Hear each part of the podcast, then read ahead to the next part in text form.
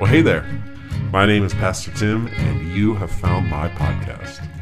I currently serve as the pastor of First United Methodist Church of Fort Pierce, Florida, and I'm so grateful to be able to connect with you in this way. This podcast is a collection of my sermons and teachings that I hope you will use to deepen and strengthen your connection with Jesus Christ so that you might go and transform the world around you. Kick back, relax, and enjoy this week's episode.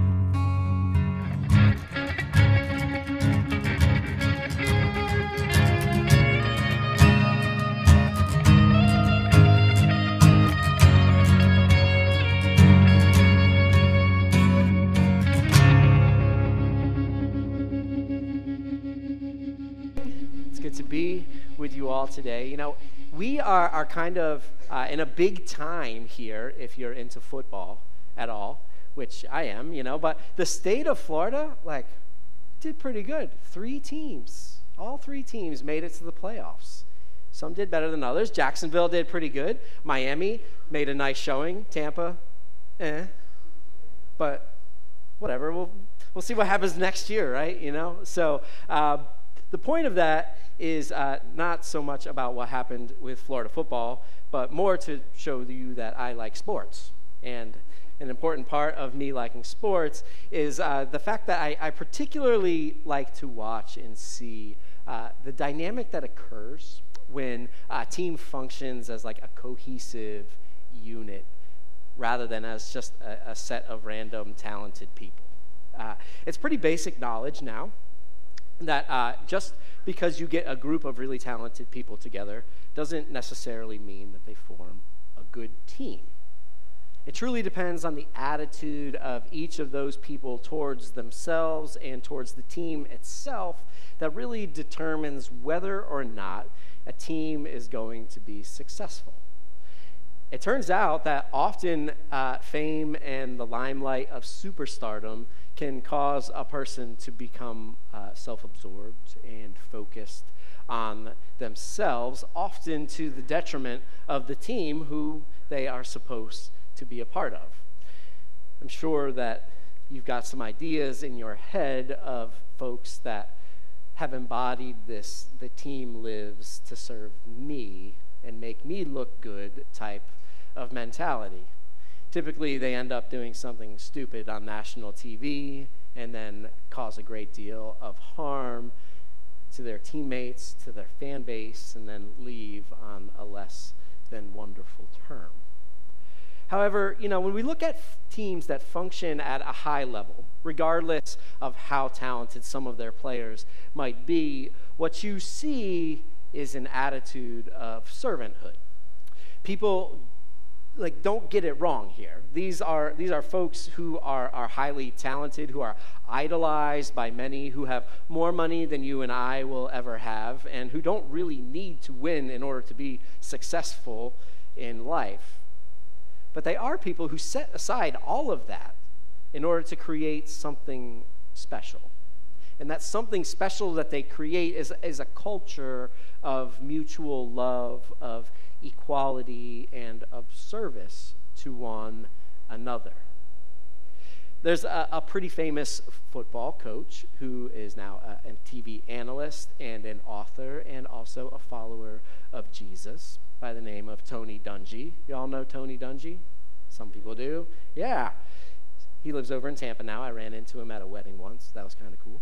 But anyway, way back when, when he was the, the coach of the Indianapolis Colts, he had a quarterback there whose name was Peyton Manning, pretty famous guy as well.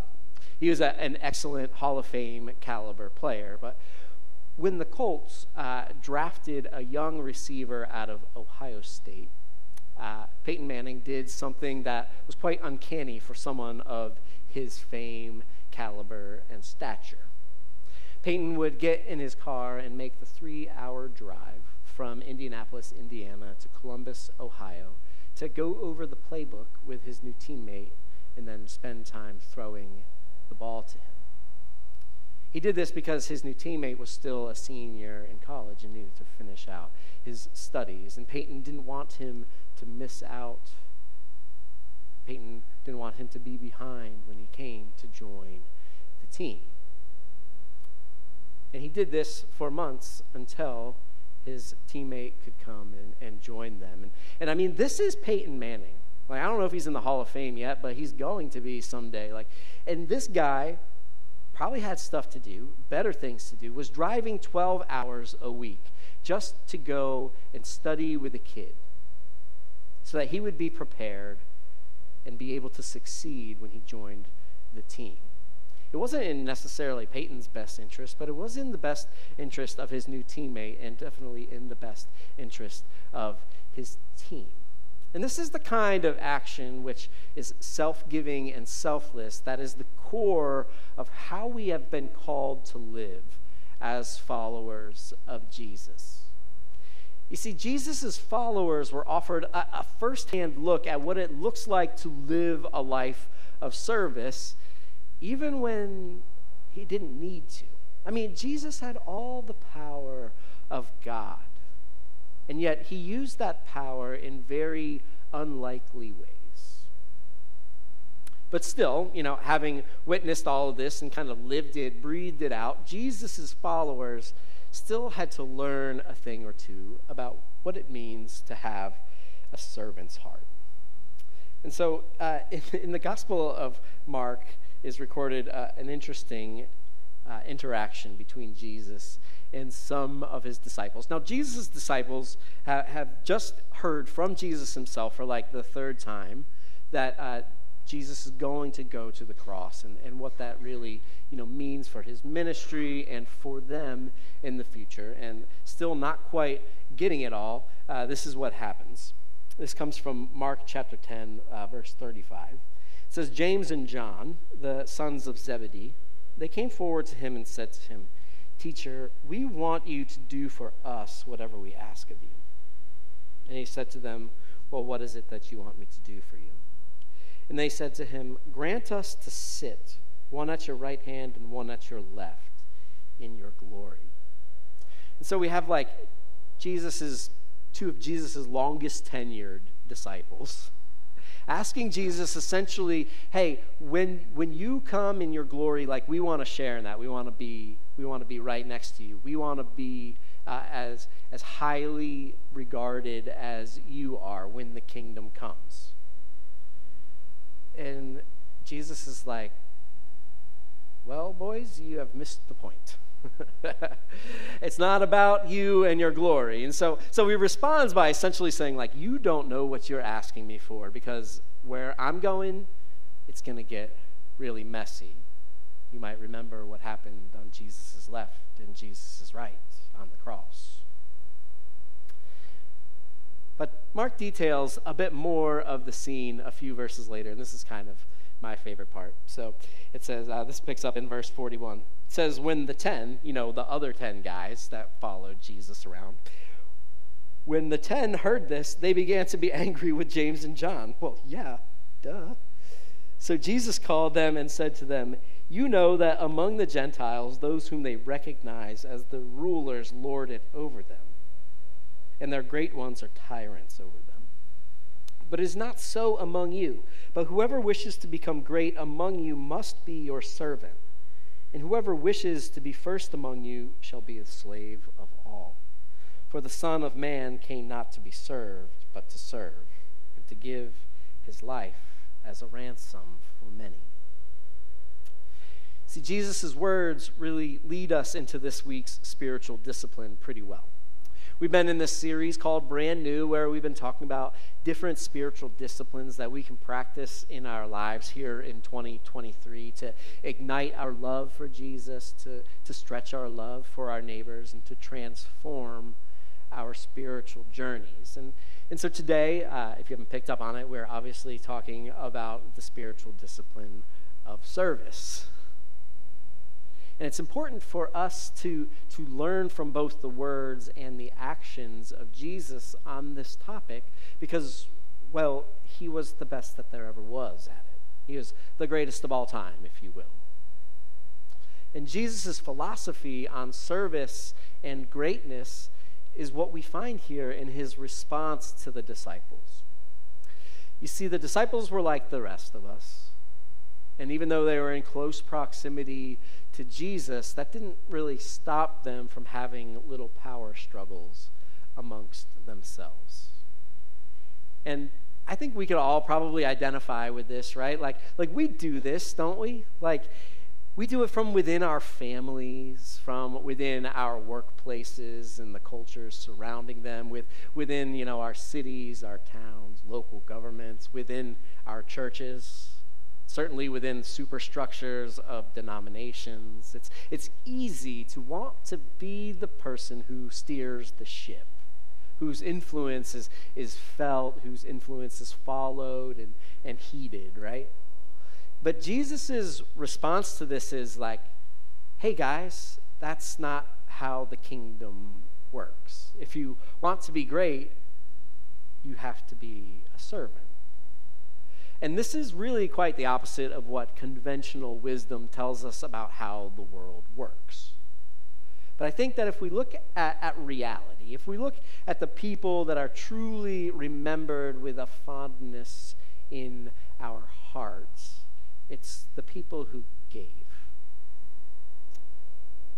It, we remember the impact and the, the legacy uh, of people like Mother Teresa, people like Princess Diana, and others who gave sacrificially.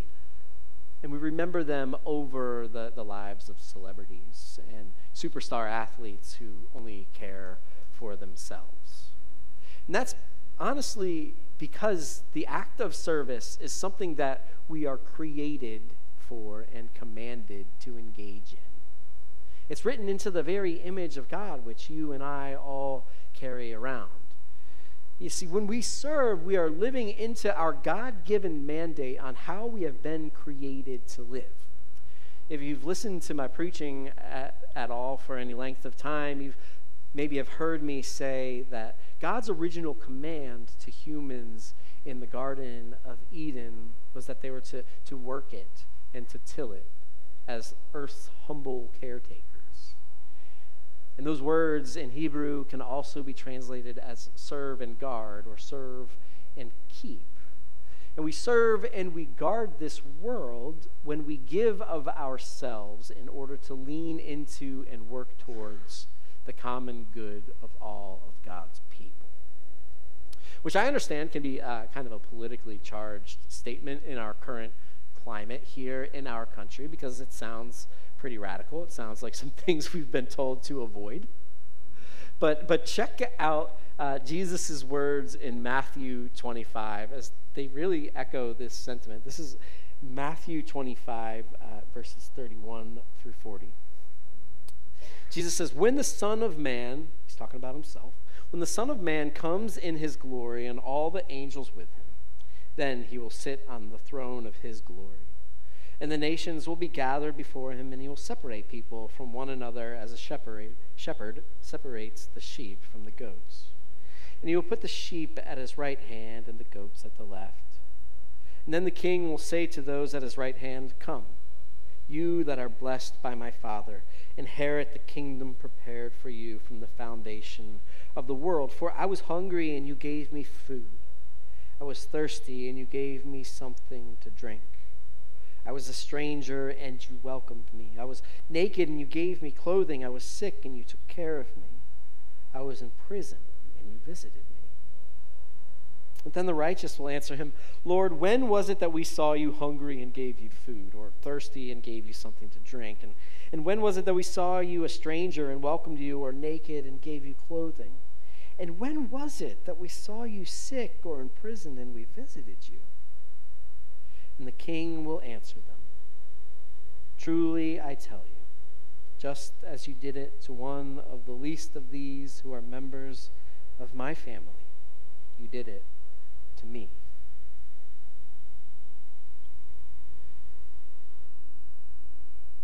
You see, Jesus is pretty direct. If you serve those who are in need, then it is if, as if you are serving God Himself. Now, I'm not, I'm not going to read uh, what Jesus says next this morning, but the very next thing that Jesus talks about is the people on the left who didn't. And it doesn't end up well for them. Like, you don't want that, it's, it's not desirable.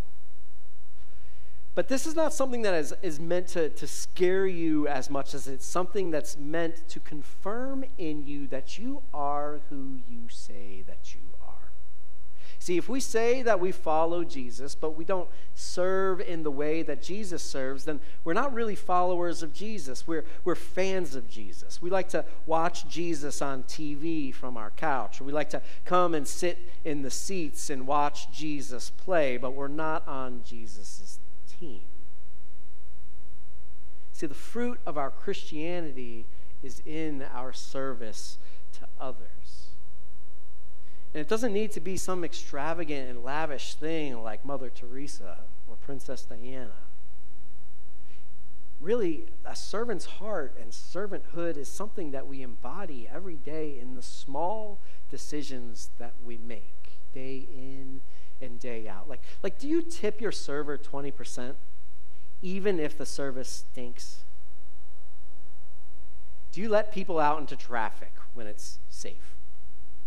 Do you ever just buy that homeless person in front of 7 Eleven a cup of coffee or a breakfast sandwich? Do you do things to let your family, your friends, your neighbors know that you see them, that you love them, that you appreciate them? Of course, there are bigger and, and greater needs in our community. There was gang violence like one mile from this spot on Monday night.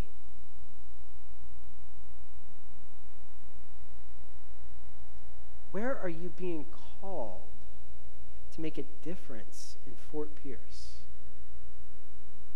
You know, one of the great ways is that you can come out and you can find out how the Multicultural Resource Center could use you and your gifts tomorrow at 1 p.m. You could sign up for Project Love Impact, which is coming up in a few weeks, and go out and, and meet uh, other organizations and serve them. You can just, you know, love your neighbors in practical ways. Listen to the still small voice in the back of your head when you see someone in need. But the thing that you need to remember is when you do all of this good in the world that I know you already do and will do some more of, is that it's not about you, that it's about God, and it's about God's people. See, Jesus said elsewhere that when you give, don't let your right hand know what the left is doing, or something like that. Right? What he's saying is don't do it to brag, don't do it to seek recognition. Do it because you're serving your God a number of years ago. Uh, I, I, lost a, a, good friend of mine whose name was Maurice, um, but everyone, everyone just called him Butch. And, and Butch, uh, he died of cancer, a cancer that came to him because he lived a, a really, really tough life. And, and Butch was a tough guy. He was a biker, he was an ex Army Ranger, he was an electrician. He was just uh, an all around, rough around the edges guy. Honestly, I was kind of scared of him when we first met uh, for, for quite a while. But we got really close uh, over the years, and you know, I would go to visit him in the hospital, and then um, at the end of his life, I would go and, and visit him at his home when he was on hospice. And, and we'd sit there, and he'd cuss, and he'd complain about Democrats and Navy SEALs and, and just be who he always was on the outside, right up until the day that he passed. But the thing is that that was just the outside. What most people never got to really experience was what was going on on the inside, the other part of who Butch was. Because Butch was a guy who would hear someone share that they were struggling to make ends meet. And he'd slip a healthy wad of cash in their jacket pocket when they weren't looking. He'd anonymously show up and leave groceries on the doorsteps of single parents whom he knew were struggling. He would drive anywhere at any time to help anyone who was in any kind of jam, even if they had brought it upon themselves. Like I said, he was an electrician and he would hire guys right out of jail, right out of drug treatments, right off the streets to come and work for him. And he would get burned all the time. And he'd still go and do it again. And he'd never talk about any of this stuff. Like, I only found out about it because other people told me they saw it happen.